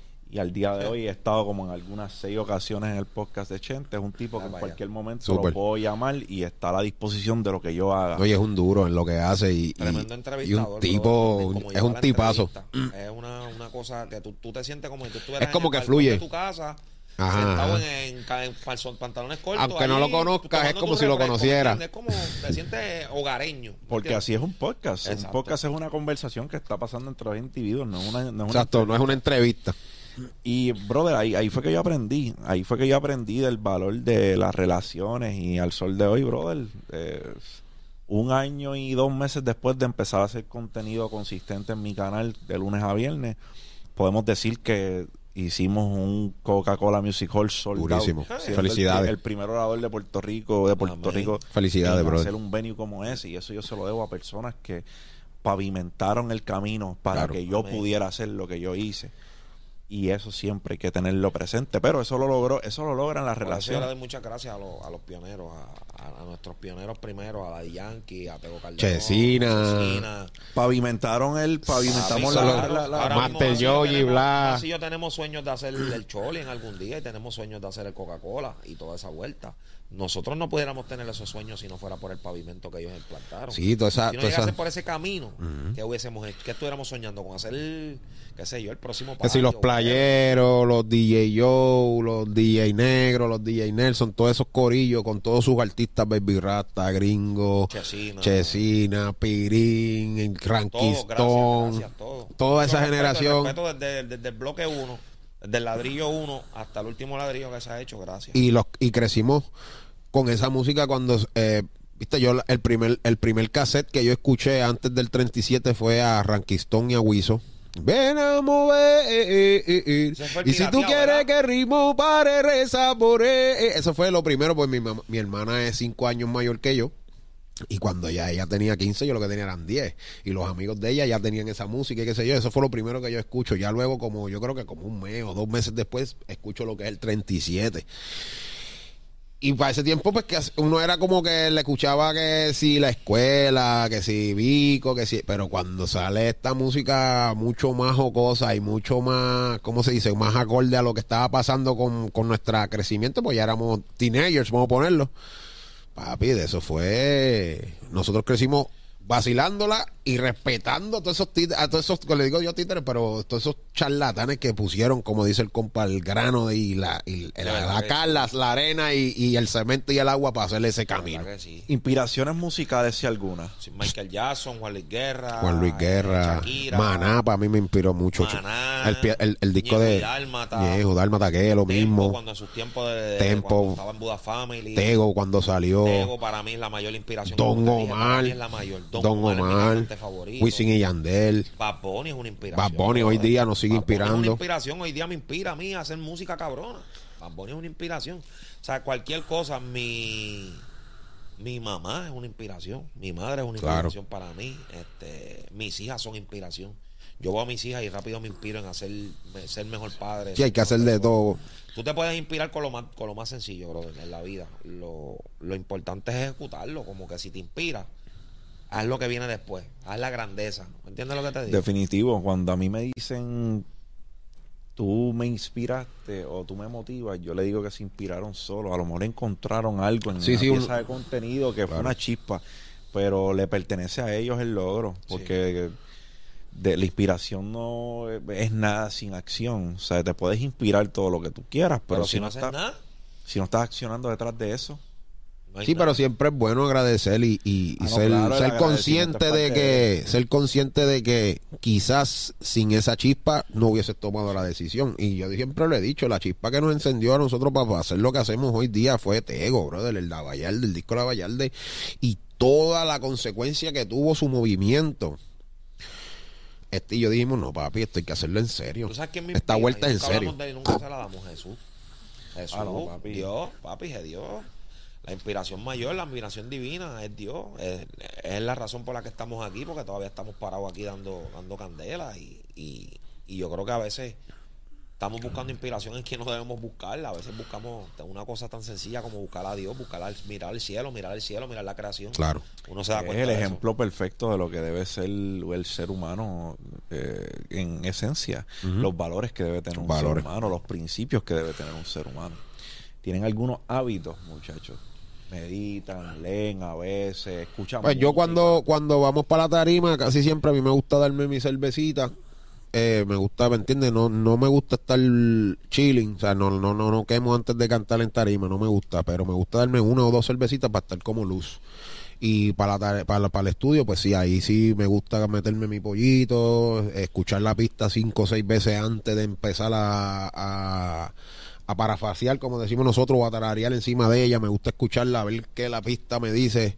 Son cosas que a lo mejor uno no cree que es un hábito, pero sí es un hábito porque siempre show no es un- coger un nap, tengo que coger una fiesta. Si tenemos yo tenemos un show donde quiera que estemos en el mundo, estamos en Latinoamérica, Estados Unidos, donde sea, él sabe que yo por lo menos cuatro horas antes del show me acuesto y cojo un nap de dos horas, me levanto, cojo fuerza. Es una manía, no es que no lo puedo hacer si no lo hago, pero ya es un pre-game ritual que yo tengo. Sí, sí, un ritual. Me, me baño, me visto, me, me levanto, cojo energía, empiezo a cantar en la, en la bañera y ya cuando salgo estoy listo. Y no me gusta que me hablen cuando voy a cantar. Ah, eso, voy eso a es. cantar, no me gusta que me vengan eso a es algo que- no me gusta que mira, No, y que no- oído dándome yapping, no me gusta esa mierda. Ya cuando quedan cinco minutos para treparme a la tarima, tú me vas a ver a mí caminando de aquí para allá. Y todo el mundo dice a lo mejor, ah, pero ¿por qué este está, está así si esta gente llevan años haciéndolo? Pero yo siempre he dicho que cuando tú no te pongas nervioso antes de hacer lo que vas a hacer en, en tu trabajo, pues le estás faltando el respeto porque tienes que estar preocupado porque el sonido no se vaya, porque la, presentación salga bien, porque tu voz, papá Dios, te deje que salga bien y no te quedes ronco a mitad de show, porque los, a lo mejor los monitores están chavados. Son, son cositas que, ¿verdad? Ya nosotros hemos pasado y sabemos que pueden pasar y siempre te pone nervioso, siempre te, tú, me ves ahí y no nos gusta eso, que nos, que, nos, que nos saquen de esa concentración, no nos gusta. Mira, en el Coca-Cola, cuando yo. Chente me decía en el camerino, me decía, pero te ves, tú te ves, Te ves cool, te te ves relax. normal. Ajá. Y yo le he cambiado el- el- la definición. Eh, en lugar de llamarle nervio, yo le digo emoción. Emoción. Yo estoy emocionado por salir a la Ajá, tarima. eso es lo que te da la, ansiedad. la, la, la, la, la, la, def- la, la definición que le damos a los términos importa. Claro. So, para mí, yo digo, yo no me pongo nervioso, yo me pongo, emo- yo me- a mí me emociona. Es como una, una ansiedad, es lo que tú dices, como que loco por estar ahí como ya. que quiero estar ya Ahí. siendo parte de eso ya Ajá, para no estar pensando en esto En que esto estoy que pensando está- ahora. eso es lo- es eso. Eso, eso, eso. Exactamente cuando, eso. Cuando yo Como que bajé- loco por ir para allá. Cuando yo bajé en ese ascensor, porque los camerinos estaban arriba, cuando yo bajé en ese ascensor, mano, eh, se me nubló la, o sea, se me, nu- se me nublaron ¿Te los periferales, brother, se me nublaron los periferales y yo, era un túnel lo que yo frente, veía. Un túnel. Y cuando llegué a la parte de atrás en la cortina que me alambraron para salir y se probó el sonido, papi, ya yo estaba en game mode. ¿sabes? Sí, sí, sí, ya tú estabas- transfor- Ya estaba transformado. Ya ahí yo no escuchaba La gente, la, gente que pensaba que me estaba diciendo algo y yo lo estaba Y- recibiendo. Y uno lo yo, así, uno lo hace así, sí, sí, sí, sí. Uno no está yo no ahí, estaba uno recibiendo absolutamente nada, papi. Ya yo estaba en tarima. Sí. Él me Es como en las películas. Es como en las películas que, que está pasando y el tipo todavía las cosas. Y tú, Así es eso mismo. mismo. boxeadores, los boxeadores Ajá. del ring, que la gente gritando y ellos ahí concentrados dándose cantazos, es lo mismo. Es lo tú mismo. no estás, tú estás en tunnel vision. Tienes la, la visión de yo quiero romper la tarima, terminar esto y cuando se acabe esto yo quiero sentirme bien porque lo hice bien. Eso es todo lo que uno quiere estar ahí a la hora de verdad. Mientras tanto que no me hablen de nada, porque uno se pone bien estrésico, brother. Brother, eh, la salud mental en el género. Uy, Eh, lo hablo porque yo creo que es importante que lo hablemos. bipolar con papeles. Aquí, tomo medicamentos. Y eso cuando eso comienza después que entras al género o ya eso, Eso Yo creo que este siempre estado. de- Yo creo que de- él siempre lo ha tenido. Lo que pasa es acumulación que de muchos traumas. lo vino a saber muchas después de cosas. grande. Yo lo vine a saber a los 20, a los 30, y- a los 38 años. Yo me vine a enterar que era bipolar. 37. Sí, porque la palabra está prostituida y siempre decimos, ah, este es que bipolar. Te dice, tú eres bipolar, tú eres bipolar, pero yo era Pero hay bipolar. gente que sí es bipolar de verdad. Entonces, cuando me lo diagnosticaron, pues fue un poco fuerte porque ellos me decían, pa, tú lo sabías, pero como quieres fuerte saber que tú eres eso. De verdad. Y que tienes que bregar con una manía, porque eso es una manía. Ser bipolar es ser maniático. Es que te da una manía con algo y te sobreobsesionas con esa manía y te da con perfeccionar esa manía. Y si no te sale como tú la quieres, te da con joder con esa manía. Eso es lo que pasa con la bipolaridad. La bipolaridad es que ahora mismo estamos los tres aquí. Estamos jugando domino. Tú estás jugando con tu partner, somos los cuatro. Ponle que estamos los cuatro.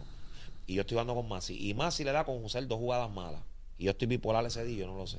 Masi con esas dos jugadas malas que hizo me puede despertar una bipolaridad en nada. Porque me puede dar con cogerla con Masi. Masi, cabrón, ¿qué estás haciendo? ¿Qué es esto? Y me da con joder con la persona, brother. Y es con esa todo el día. O sea, es algo. Yo tuve que aprender a controlar mi genio, tengo malos cascos. Y tuve que aprender a que el mundo no le importa si yo soy bipolar o no. Yo tengo que ajustarme al mundo. El mundo no se tiene que ajustar a mí. La salud mental en el género está bien mala. Y Volviendo a tu en pregunta, general, brother. En general, está bien mala. Este, sí se puede trabajar. Yo controlo lo mío con cannabis y con, con una pastilla de bipolaridad. Eso es todo lo que yo uso. Yo no uso más nada. Eh, yo creo que tanto la depresión es algo real, la bipolaridad es algo real, la esquizofrenia es algo real. Eh, como te digo, el estado mental es más importante que el estado físico, Mayí. Porque si tú te deteriora- estás deteriorado acá arriba, el cuerpo completo se cae. ¿Entiendes? Mientras si tú estás acá, acá y acá estás bien establemente, tú puedes dominar la mente para que el cuerpo camine. ¿Entiendes? ¿Piensas que, Sí. ¿Piensas que el- el- eso pudo haber sido distinto? Puede ser distinto con algunos artistas de al igual que las disqueras in- incluyen a su equipo de trabajo un, un, un A&R o Ujú. eh, Que incluyan eh, psicólogos y eso.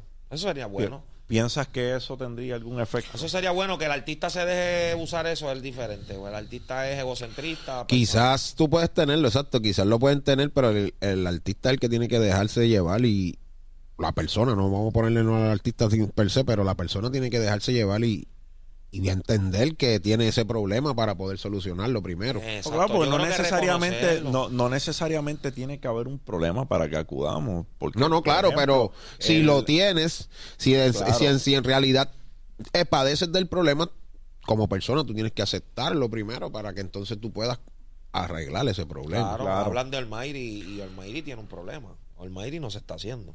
Almighty tiene un problema serio. Y Almighty- Hasta que él no lo acepte, esté, hasta que él no lo acepte y lo quiera trabajar, no va a, sal- Pero va a hasta salir que, de tú no, hace- a tu- hasta que tú no reconozcas que tú tienes un problema y que tú eres tú eres víctima, tú no eres víctima de ese problema, tú tienes que bregar con ese problema. Tú no tú no vas a poder hacer nada eh, positivo en el sentido Papi, de este tipo es uno de los mejores de su generación y todo su problema no lo ha dejado brillar más de lo que puede brillar de la, y llegar a donde él pudiese llegar Sí. por su problema. eh, los medicamentos, brother, es bien importante, mano, de verdad. O sea, a veces yo me los Chamaquito tomo, está yo me los pasado. tomo y, Tipo está ca- sabe que cuando no me los tomo le digo, más si no me tomo los medicamentos en tres días, se me acabaron. Está pendiente a mí, le digo, pues me pongo nervioso, brother. Le digo, pues está pendiente a mí que estoy, llevo tres días sin los meds. Sí, porque ya si lo Y si ya no yo sé que ya viene por ahí un desbalance químico. ¿Entiendes lo que te digo? Y es algo inevitable porque no es algo que él lo pueda controlar diciendo, ¿sabes? Trate quieto, no quiero no quiero tenerle eso. Papi, eso está aquí. Sí, no, O muchacho. sea, esos son químicos, No, esos son desbalances que, están ahí, Cuando ¿sabes? viene el ataque a la bipolaridad, tú lo sabes y todo. Tú lo entiendes, tú lo reconoces. Tú dices, wow, aquí estoy bipolar otra vez. ¿Qué Pero eso es porque ya lo, ha- ya lo has lo aprendido, ¿me reconozco y entiendes? Antes no Pero sabía, pero... Antes era pelear con todo el mundo, a desquitarme con la gente que no tenía que desquitarme. Cosas bien locas. ¿Entiendes? La salud mental es algo bien serio. Es serio. brother, bien Y es algo que, que hay que tomarlo con pinza y tratarlo como se debe. O sea, no es como que, ah, yo estoy medio loco, estoy medio tostado. No, hay tú me que- dices a mí que no te va a trastornar mentalmente que tú dependas de likes, views y comments para ser feliz en la vida. Eso no te va a trastornar de alguna manera u otra si tú te, tú te envuelves en ese personaje de Instagram o de, o de alguna si no, si te, si te come, si ese monstruo te come, te chavate. Esa es la, la enfermedad mental yo creo que está entrando por las redes hoy día. Esa es mi opinión y por la Puede ser que sea un, un, un detonante.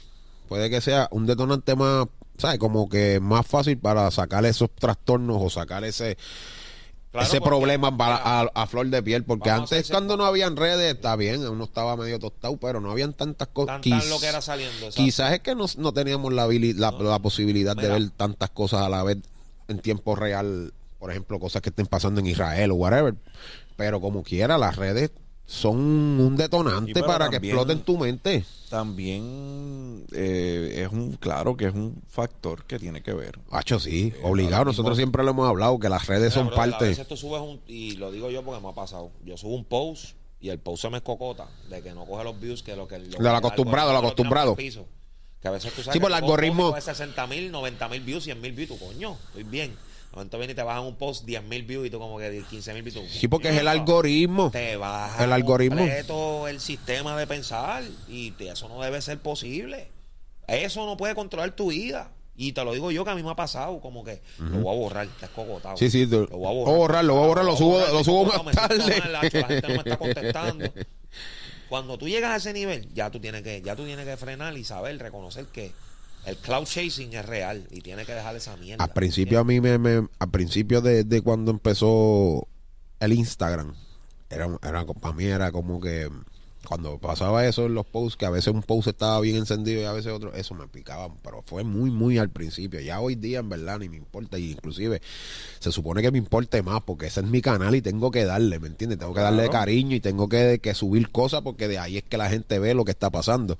Pero, chacho, hoy día en verdad ya ni me importa. Y, y antes los, los comentarios negativos en los posts, en los, por ejemplo, un post o en algo que subíamos en el YouTube o whatever. Le mandaba Y, caliente. y me, sí, les contestaba o me molestaba o me, o me sentía. Hoy día, gracias a Dios, me río. Gracias a Dios aprendí a aceptar que no todo el mundo va a aceptarte como tú eres. Muchos te van a querer y otros te van a odiar por la misma manera de por cómo eres o por lo que haces. O sea, no, no es, es algo que va a ser inevitable. Tú no puedes gustarle a todos. Y cuando yo aprendí eso, a tomar el, el, el negativo de la manera en más jocosa que en vez de personal, yo he estado mucho, mucho, mucho más en paz conmigo Estamos en mismo. un mundo hipersensitivo, todo el mundo llora por cualquier cosa, todo Sí. el mundo tiene algo que decir por lo que tú dices. Y a mis niños yo siempre le... le, le- So, tienes que aprender a bregar con lo que estamos bregando ahora mismo, es como ajustarse como, como un camaleón. Tienes que acostumbrarte a, a tu hábitat, tienes que hacer lo que hay en el hábitat.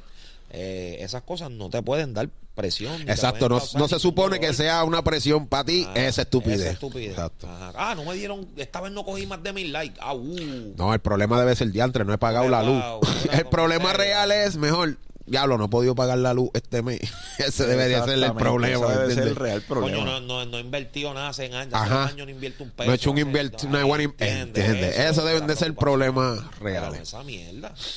Esa mierda. porque Cosas eso- que cambiarían del negocio. De la, La música. hipocresía, brother. La, la- hipocresía, brother. Yo El- el- te abrazo de frente y de espalda te pongo el pie. Eso está cabrón. Y eso es real en el género. Eso es real 100%. Eso yo lo cambiaría para el carajo. El negocio en realidad, yo cambiaría la, la mitad de las cosas en cuestión de lo de lo de lo que está de lo que está tras bastidores, de lo que la gente no ve, ¿me entiendes? Porque la música es bien bella, cualquier tipo de arte es bello, pero todo negocio que está detrás es como todo cualquier negocio, siempre es turbio, siempre hay problemas, siempre hay alguien que quiere ganar más, siempre hay quien quiere josearte aquello, siempre que siempre hay alguien que quiere apropiarse de lo ajeno. Vamos a ponerlo así. Y es lo como dice el compaisa, si, si, si, si tú no me la das, pues no vengas a abrazarme. No No, me, la, des. Si tú no me la quieres dar, la mía más, si no, No las o des. sea, no me la des de Pero no me mentira. abraces ni me beses y me digas que le estoy metiendo si tú no lo sientes. Exacto. ¿Para qué tú vas a hacer eso? ¿Qué, qué tipo de mareo tú estás tratando de crear en la vida? O sea, Y ¿qué, es como qué vida que- tú estás tratando de llevar, bro? ¿Me entiendes? Es que yo, hay personas, brother, que quieren que tú pienses que ellos están para ti Cuando no- realmente no, están están. para ti. Claro. Pues yo digo que Son yo. gris. Exacto, son grises. Nunca Quieren, están en quieren un. estar en el en todos lados. brother, ¿no? No Quieren estar ni bien con todo. ni- ni-. Por eso es que yo digo que también en el, en el negocio, todo, no en el negocio, en el negocio también se debe de cambiar que si tú eres un artista de tal cosa, tú cuando tú llegas a la disquera o a cualquier persona que te firme, te quieran cambiar tu, tu visión. Eso yo lo cambiaría. Sería más como las escuelas vocacionales, que si tú vienes porque tú eres trapero, pues vamos a sacarte el máximo en el trap. Si tú eres reggaetonero, vamos a sacarte el máximo en el reggaeton. No quisiera, no vamos a, a meterte a cantar pop, bueno. a cantar salsa, a cantar bachata, por, porque yo tengo la, la facilidad de, de ponerte esos artistas a la mano. Pero te voy a cambiar tu esencia, te voy a cambiar tu- Y eso nos pasó a nosotros, lo hemos dicho un par de veces, pero eso yo lo cambiaría en las disqueras. Si yo fuese un disquero, si en algún momento me convierto en un disquero, whatever, yo, el artista que venga con su potencial, ese es el potencial que vamos a explotar. Si yo veo, obviamente nosotros hemos visto cosas en otros artistas nuevos que nosotros sabemos que lo pueden hacer y decirle, mira, tú haces eso bien, pero esto que tú también haces también está brutal. So, Desarrollate esto. Desarrollalo. Claro. O sea, desarrolla siempre un personaje. No quieras hacerlo todo a la vez. Porque te vas a dejar uno de los personajes, lo vas a dejar guindado. Desarrolla uno primero, ya cuando la gente te lo dé, pues ya tú después tú puedes hacer lo que te dé la gana. Mira, Bad Bunny. Vamos a ponerle el ejemplo de Bad. Empezó con una propuesta y después empezó con un propuesta. movimiento, un sonido que era un poco más oscuro. Ya luego cuando la gente lo acepta y lo respeta, ya él sacó lo que él era. Él lo que él quería hacer y la gente se la tuvo que dar. O sea, eh, y el chamaquito está, ese chamaquito está bendecido. Esa es otra vuelta. Tengo otra. De verdad que creativamente hablando. No, esa es otra, otra vuelta. Esa es la cabra. Y es, y es, y es, ¿sabes? Son, son muchas cosas. Esto, esto es una rueda, siempre lo hemos dicho. No es como que nada más tú tienes talento para cantar y eso es lo que te va a hacer que tú vayas a, a llegar. Papi, está el equipo de trabajo, está la plata, está la inversión, están las relaciones, está tu ánimo, está tu, tu, tu hambre, tu talento, tu, eh, tu carisma, tu, todo eso hay que llenarlo. Ah, si uno de esos huequitos está solo, El chavo. personaje, yo lo cambiaría lo de los personajes. De lucha libre de ahora, la lucha libre de ahora la cambiaría para el carajo. lo de buenos y malos. Sí, porque. ¿qué Aunque yo creo que- La habilidad de tú cantar con la habilidad de tú ser un payaso en las redes. ¿Me entiendes lo que te digo? Hay una diferencia bien grande. Eso es lo único que. Además de la hipocresía.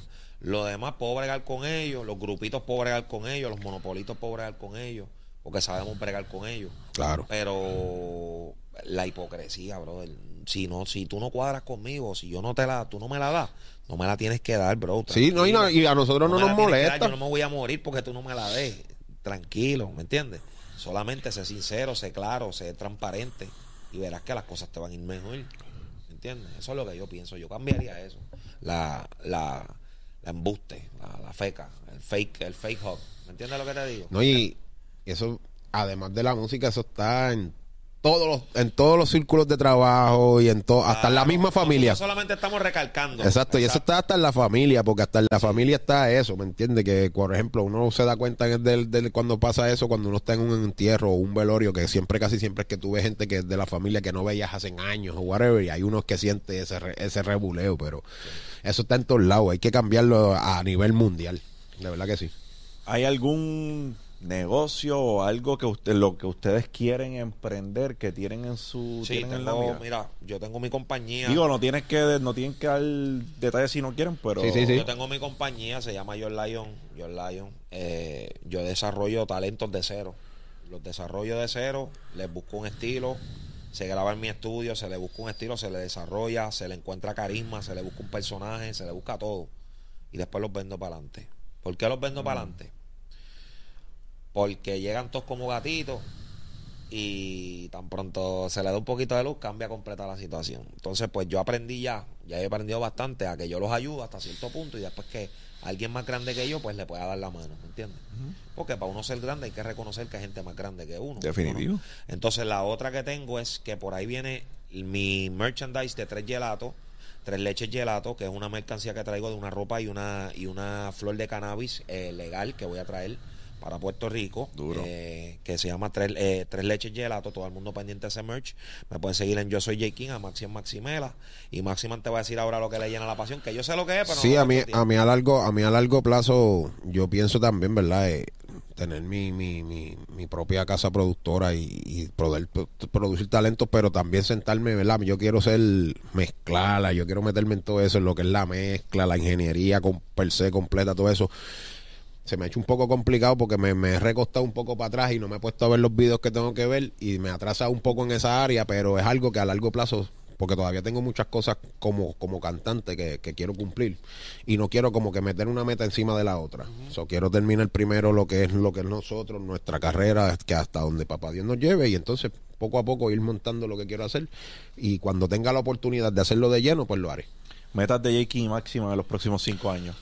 El Choli, el Coca-Cola, Ponle fecha. Otro disco. 20 2023 finales. un disquito nuevo, Este, dos par de... No, que- 2023. 2023 finales quiero hacerlo. Ok. Amén. Este, Coca-Cola lo quiero hacer, quiero pasar todos los procesos, quiero el Coca-Cola, me encanta el Coca-Cola. Sí, yo un concierto, me queremos encanta. hacerlo. Coca-Cola es un venue Eh, bien. Nos encanta. cabrón, Eh, eh, la, no, es la- bien la especial. vibra está bien La cabrón. vibra y el lugar es, Es íntimo y es lindo, es bien lindo. cabrón, es bien cabrón. So, queremos ir al, al Coca-Cola primero, es una de las metas, y la próxima queremos ir al Choli, queremos Al hacerlo. Choli, Viña del Mar en algún momento, Madison Square Garden en algún momento. Yo, como per- yo personalmente me encantaría que hubiera la oportunidad, no, sin alguna fecha, ¿verdad? Pero me encantaría poder hacer una gira con los muchachos de Casa de Leones, aunque fuese una gira de conciertos. Nunca se hizo. Y puede ser que en algún momento sea tarde, obviamente, pero yo en lo personal, yo siento que, que deberíamos hacerlo. Sería cabrón porque yo acá, ¿verdad? Poniéndome mi sombrero maquiavélico sin joderle el negocio a nadie que lo vaya a hacer. Yo creo que yo veo una gira de conciertos de Casa de Leones como, ¿verdad? Ya partiendo de la premisa de que cada cual tiene su- Sus carreras. sus carreras. eh, ver como, qué sé yo, como el show de cada uno por individual y terminar con Casa de Leones como... Es lo que yo siempre he dicho. El- esa es mi idea. O sea, que, que cada uno pueda hacer sus temas, sus temas más grandes. Exacto. Pa, pa, pa, pa, pa, Sí, pa, pa, porque si van a hacer la para no hacerlo todo. es Exacto. concierto de seis horas. Exacto. que cada uno haga un resumen de sus temas más grandes pa, pa, pa, en unos sketches. Y al final- al final poder traer los temas que la gente convirtió en su Estaría favorito. cabrón. Estaría cabroncísimo. Hacer un tema con Bad Bunny. Eso es Ah, esa es dura. Sí. Hacer un tema con Bunny, hacer un tema con Carol G. Y producirlo con él, ¿me entiendes? Sentarnos y que todos tengamos que ver, eso sería algo bien bonito. gustó bien cabrón lo que pasó con él y Joel y Randy porque pienso que de hasta donde yo escuché, ¿verdad? Puedo estar equivocado, pero él metió la mano en muchos temas. Sí, él de- tocó producción. Él Sí. tuvo que ver con la Sí, él producción. creo que él escribió que también escribió también. sí, escribió ¿sabes? unas cosas así. So, eso me vuela la cabeza porque se envolvió Claro. en el, en el proyecto mucho. sí. Él, él- él- eso lo hace a él un gran líder. Y lo hace para mí el, el- el líder indiscutible del- de la futura generación y de la próxima venidera Es generación. que el chamaquito está bien, Porque es no humilde. hay una cosa es ser jefe. Le mete. Alca dijo una cosa ayer en las redes. Dijo, hay una cosa es ser jefe y otra cosa es ser líder.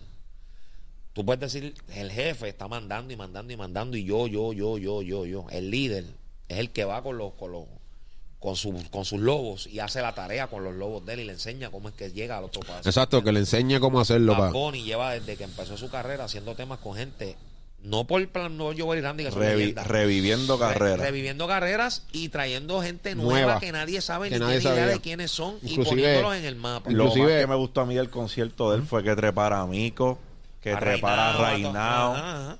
¿Sabes? Estuvo cabrón. Que No, y él, él- él trabaja, lo bueno de él también es que él trabaja con su círculo, ¿sabes? Con las personas que siempre estuvieron con él, en las buenas y en las malas, y el chamaquito no los ha soltado.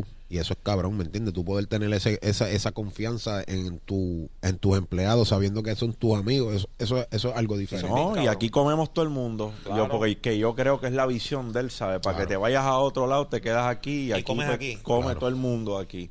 Bendecido, papi, Dios te bendiga y que sean, sacho, 100 años más, mi El hermano. toque de Midas, de verdad, el que quiera dudarlo, Bunny, todo lo que toca, Lo convierte en oro. Lo, lo despierta. Eso es así. Si estaba durmiendo, lo toca y lo despierta, Eso es. pero... Bueno, el, el pana salió en una foto, en los... ¿Qué era lo que había salido con el rastrillo? No me acuerdo qué era. Una- a, una, a una discoteca que estuvo. Papi, él salió con un rastrillo G, y cuando yo me, cuando yo desperté, mi teléfono, mi, mi- nuestras redes estaban encendidas, como si nosotros hubiéramos estado con Bad Bunny al lado, así tirándonos la foto y lo que él tenía era un rastrillo. ¿Me entiendes? Eso estuvo. ¿Sabes? Es veas ridículo. lo- pero para que veas también lo. Es ridículo la que- fuerza que tiene el Sí, chavo no, pero eh, eso sí, eso sí. Pero también el valor de la marca de ustedes. Claro. Gracias. Que identifiquen el rastrillo. Sí. Yo no pude ir al concierto de Joel y Randy en PR. Ya, el lunes, lunes y martes estuvimos nosotros. No, pu- no pude ir, pero. Y en Orlando fuimos también. Cuando vi el video, todo el mundo con los rastrillos, yo dije, aquí se jodió esto. fue bien bonito. pero- fue bien pero- bonito y, y fue fue una, una recarga de batería para nosotros poder treparnos y escuchar eh, temas que llevan ya que tienen 13, 14 años y la gente cantarlo a ese a ese a ese pulmón, ¿me entiendes? Es bien bonito y es una recarga de batería. Nosotros nos fuimos con el corazón y el pecho así como de siete pies para la casa.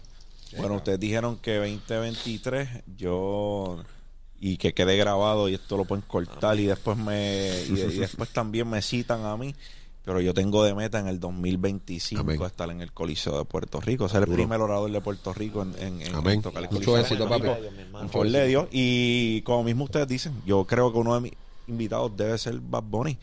Este, por más, por más difícil que sea, eh, también tengo la corazonada de que va a ser Noah quien, quien, quien produzca. No es la bestia, baby. el animal. So- es la bestia. Ahí se hace un poquito menos compleja la vuelta desde Claro. mi punto de vista. Pero estas cosas así son buenas. Yo estaba leyendo un libro de Benjamin Hardy que me regaló un buen amigo, se llama Carlos Figueroa, eh, que se llama Be Your Future Self Now. Y en ese libro habla de Mr. Beast. Mr. Beast ahora mismo es el papá de YouTube. El youtuber que lleva tres años haciendo la mayor cantidad de dinero en la plataforma es Mr. Beast. Mr. Beast. Mr. buscar, Beast. Sí, papá, ese tipo eh, le ofrecieron un billón de dólares por su canal. Y dijo que no. Sí que está haciendo O sea, más. Sí, él no está haciendo la funda. Y si no está haciendo más que eso, eh, conoce el potencial de lo Claro, que está haciendo. claro. Sí sabe Pero lo que puede él- ser. Porque lo traigo a colación, él desde bien chamaco, que empezó a crear contenido, él hizo unos videos de quién él iba a ser en los próximos seis meses, dos años, cinco años, diez años, quince años y veinte años. Una proyección. Y, ¿Los ha y cumplido, con una fecha ha excedido todas sus ¿Qué? proyecciones. Ha excedido todas sus proyecciones. Qué, bro, qué y. Mr. Beast. Mr. Beast. Estamos hablando de un tipo que tiene, yo creo que cuarenta y pico de millones de suscriptores o cincuenta Sí, y sí, pico millones. Eh, ridícula. Te estoy hablando de un es más, no quiero, no quiero disparar de la baqueta, quiero decir la cantidad exacta que Mr. Beast tiene de suscriptores. Pero Mr. Beast es la bestia de YouTube. Este tipo deci- ha descifrado el algoritmo que se coge cientos de millones eh, por video. Eh, me- estuve corto por un par de millones. 112 millones de suscriptores Ay, tiene Mr. Beast. nada, nada más. En la inauguración de su restaurante de hamburguesas, se le metieron a un mall en Estados Unidos. 15 mil personas tuvieron que cerrar a la inauguración del restaurante. restaurante. Qué duro. ¿Sabes? Que era la gente solamente yendo a verlo a ajá. él porque dijeron que él iba, Que a estar, ahí. por ahí. ¿Sabes? Y tuvieron que trancar el mall porque el tipo estaba metido en, en- eh, eh, inaugurando su ícono. restaurante. Qué duro. Sí, eh, yo en un video de Chente dije, una entrevista que él me hizo, que podía llegar el momento que este tipo hasta llega a ser más famoso que el mismo LeBron James, porque cuando tú tomas las finales de la NBA y tomas la cantidad de gente que ve las finales de la NBA y la comparas con la cantidad de gente que ve el canal de Mr. Beast, Mr. Beast se lo lleva Por encima. Por una longa. la clásica milla. Wow. So, no es no es muy far-fetched Exacto. pensar que este tipo va a ser más famoso que muchas de las ¿Cuántos estrellas que tiene tú ya? Un chamaco, bro, el veintipico bajito, Man. creo como 20. Eso es como, eso es como cuando nos dicen que comparamos la fama y el revuelo que tiene Bad Bunny cuando lo comparamos con el que tuvo Michael Jackson y nos dicen locos. Dice, ah, ustedes son unos locos, ni que comparando a Bad Bunny, el canal del Mr. Beast.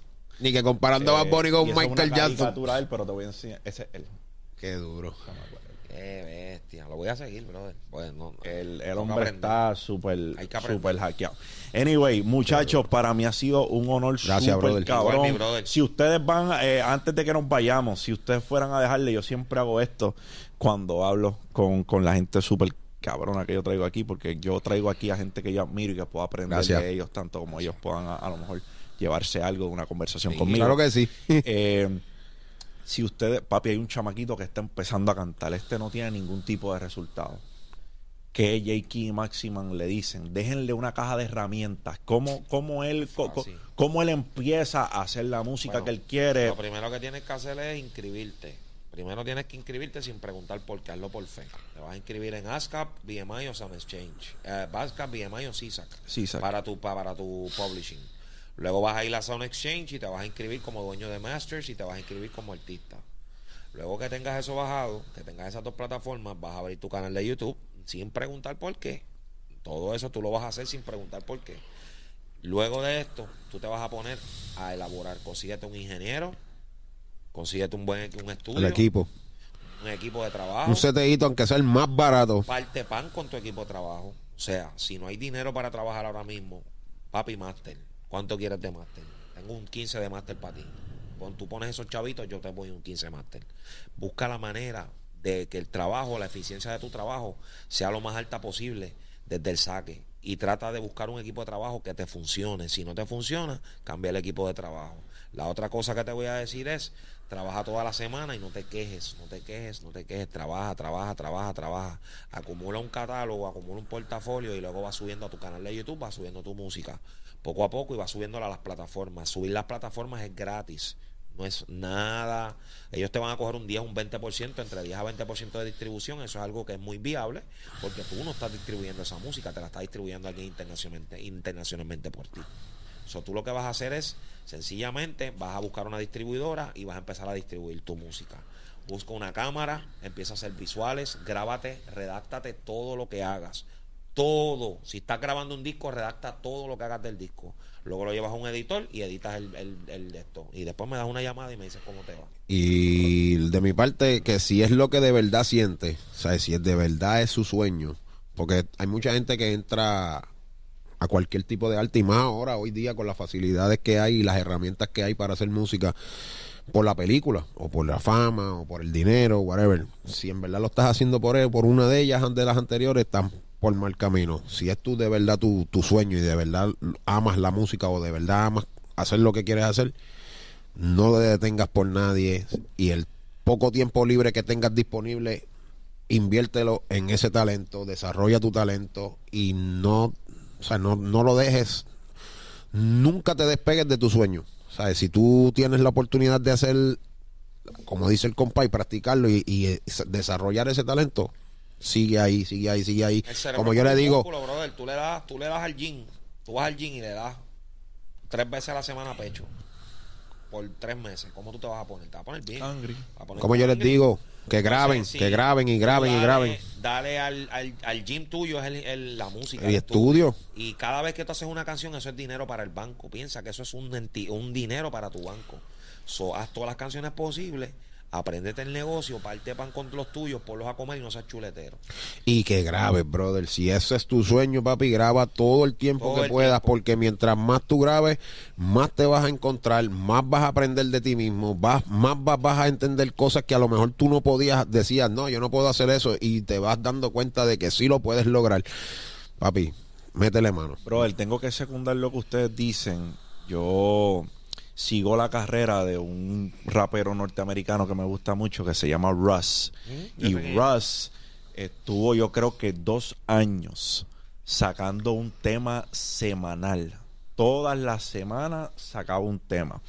Él se escribió, se produjo y se grabó su disco más exitoso que se llama Is There Really a Wolf? Es un disco multiplatino. Él salió, Sí. yo creo que eh, hace como dos o tres años entre los top 15 raperos que más dinero hacían en la revista Forbes.